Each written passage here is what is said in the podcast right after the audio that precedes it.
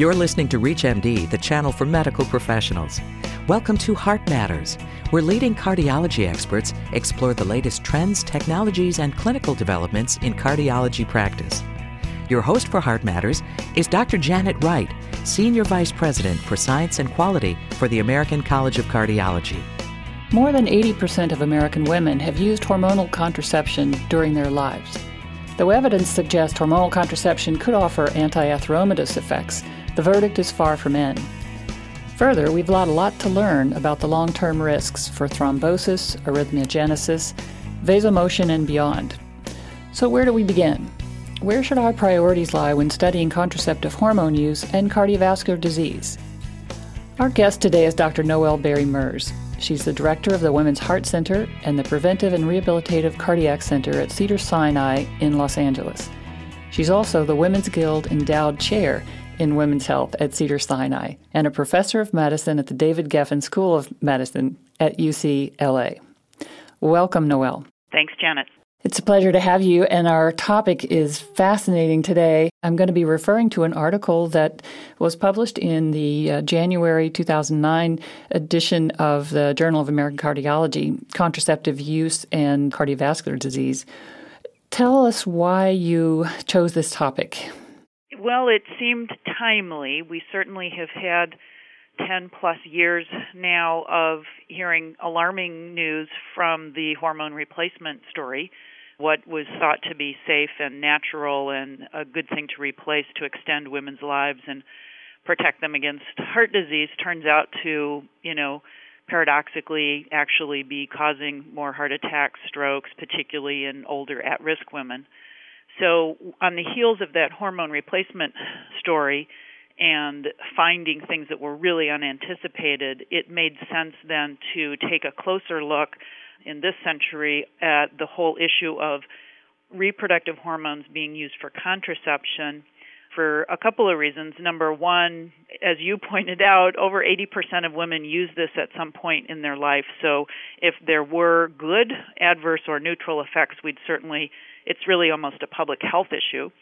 Number two, more and more women are using them into their uh, what we might call the perimenopause. More and more women are using contraceptive hormones in their 40s, even sometimes into their early 50s.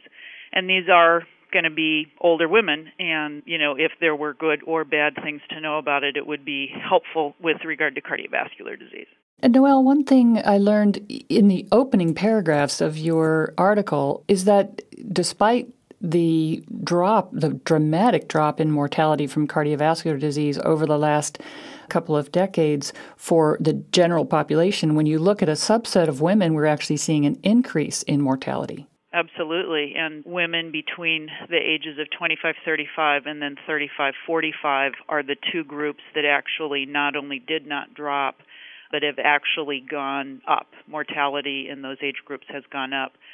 These are also consistent with demographic trends such as renewed interest in smoking among college age women, young women and men, but women in particular.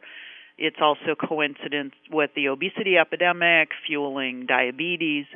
But it made sense too that possibly these are women that are using more contraceptive hormones, possibly, and it just made sense to sort of explore those links as well. Well, and I, I do want to compliment you on this review. It's very thorough. You you start really at the cellular level and talk about the effects on the body, uh, the woman's body, of estrogen and progesterone. Uh, can you summarize those for us? They're many, many fold and very complex. There are estrogen, progesterone, and even testosterone and other steroid backbone type hormones, DHEAS, androstenedione there are these steroid receptors in essentially every cell in the body. So this tells you that these are important hormones and these are hormones that can impact many different processes, not just cardiovascular. In the aggregate, you know, there's been a lot of study about sort of antioxidant and reparative types of cellular properties, particularly with estrogen.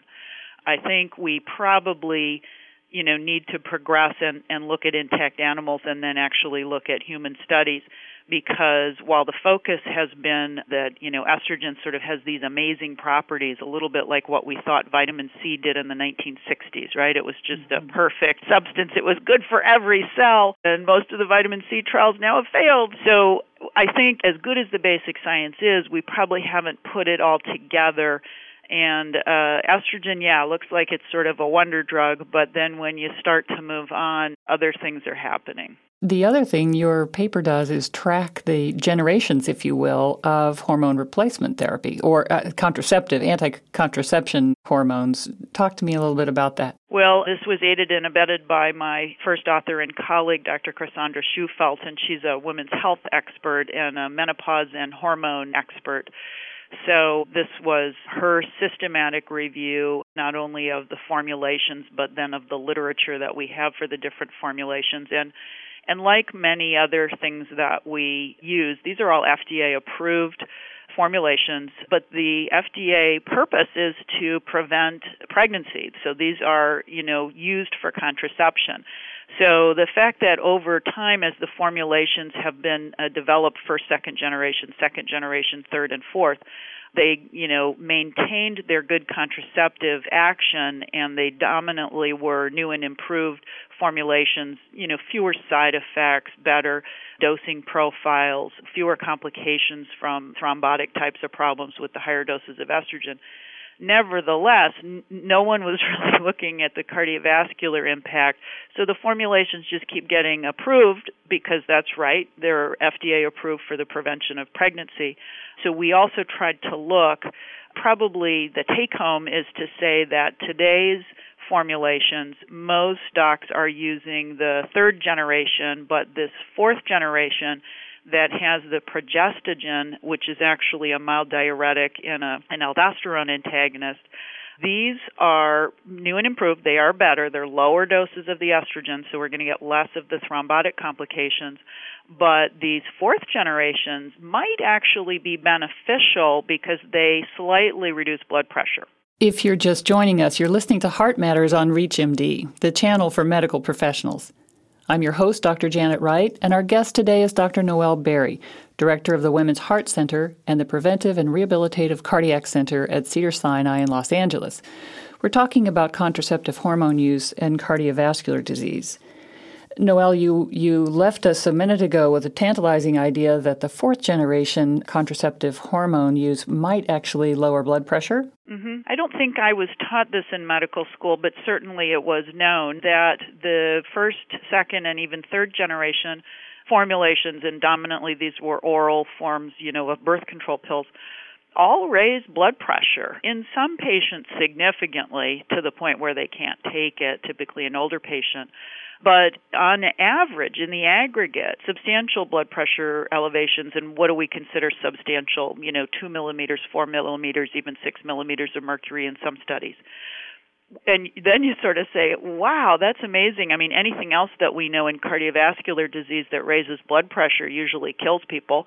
Even, you know, two millimeters of mercury, as we saw in some of these recent, the torcetrapib trials, things that will never be approved and you have to sort of think that the only way we've gotten away with it is that these are very young women. Their cardiovascular risk is so low. Nevertheless, as you saw in one of those tables, all of these birth control pills have historically and continue to be associated with a very small but clinically significant risk of heart attack some of it's probably clot, but some of it potentially is related to this very mild blood pressure effect that is probably not always tolerated in all women so well. And so this idea that the fourth generation could be better, I think is a a hypothesis that needs to be tested could it be worse could these you know aldosterone antagonists actually do be doing something else that we don't know in the intact human being yeah so that's kind of why we need to study it We'd also want to study in certain subsets of women to differentiate those age groups because as the risk of atherosclerosis r- rises with age in women, postmenopausal women in particular, the use of these drugs might have a different impact in that group than in a younger group.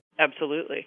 There's a wonderful diagram. This is tough on the radio to talk about diagrams, but there's a wonderful picture that shows the often competing and sometimes additive effects of estrogen and progestins on atherosclerosis, thrombosis, vasomotion, and arrhythmogenesis.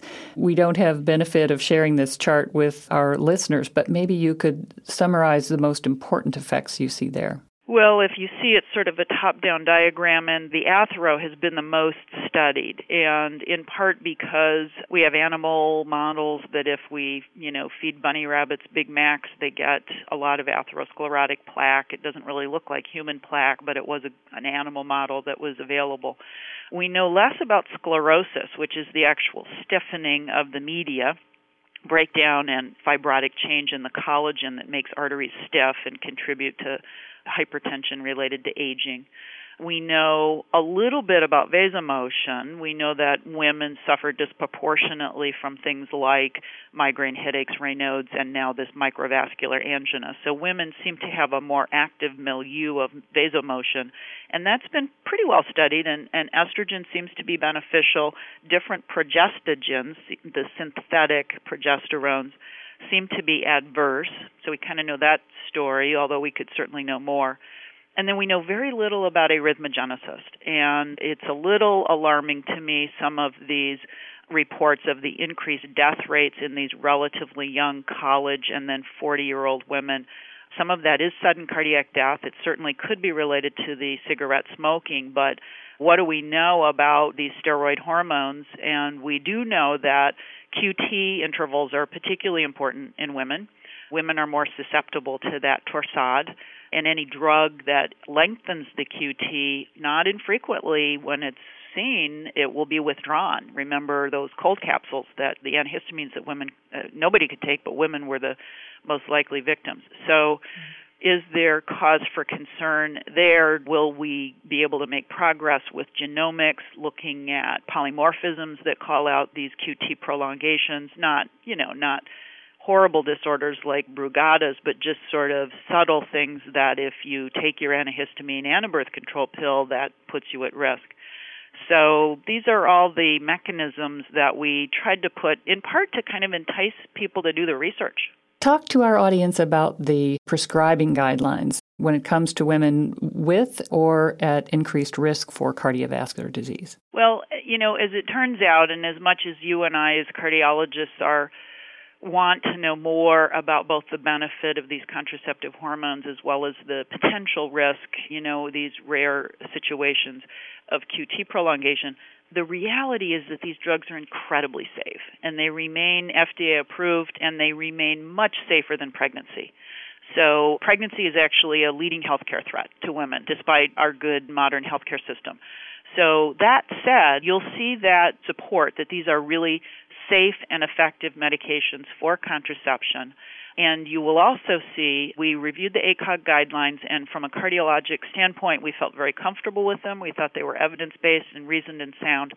That you can prescribe contraceptive hormones to women, even midlife women, if their risk factors are under control. So you can treat a dyslipidemic woman for her dyslipidemia perhaps on a statin, and if she qualifies and would gain additional benefit for contraceptive hormone prevention of pregnancy, that is considered allowable, safe, and effective. And so there's a you know few absolute contraindications. People that have a history of deep venous thrombosis, women that are obese actually, and the big obesity, BMI greater than 30 so there's a few absolute contraindications, but actually, I think the prescribing guidelines are, are pretty liberal, and I don't feel bad about the OBGYNs prescribing all these hormones. I think they're doing a good job, and we like their guidelines.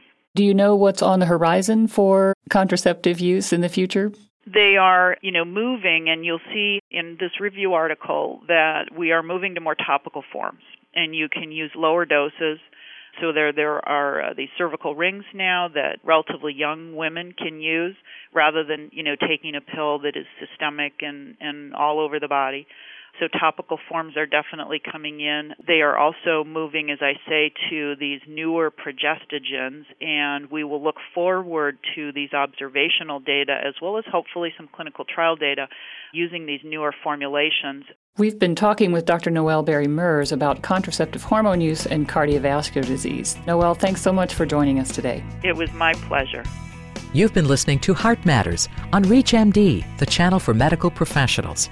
For more information on this week's show or to download a podcast of this segment, please visit us at ReachMD.com. Thank you for listening.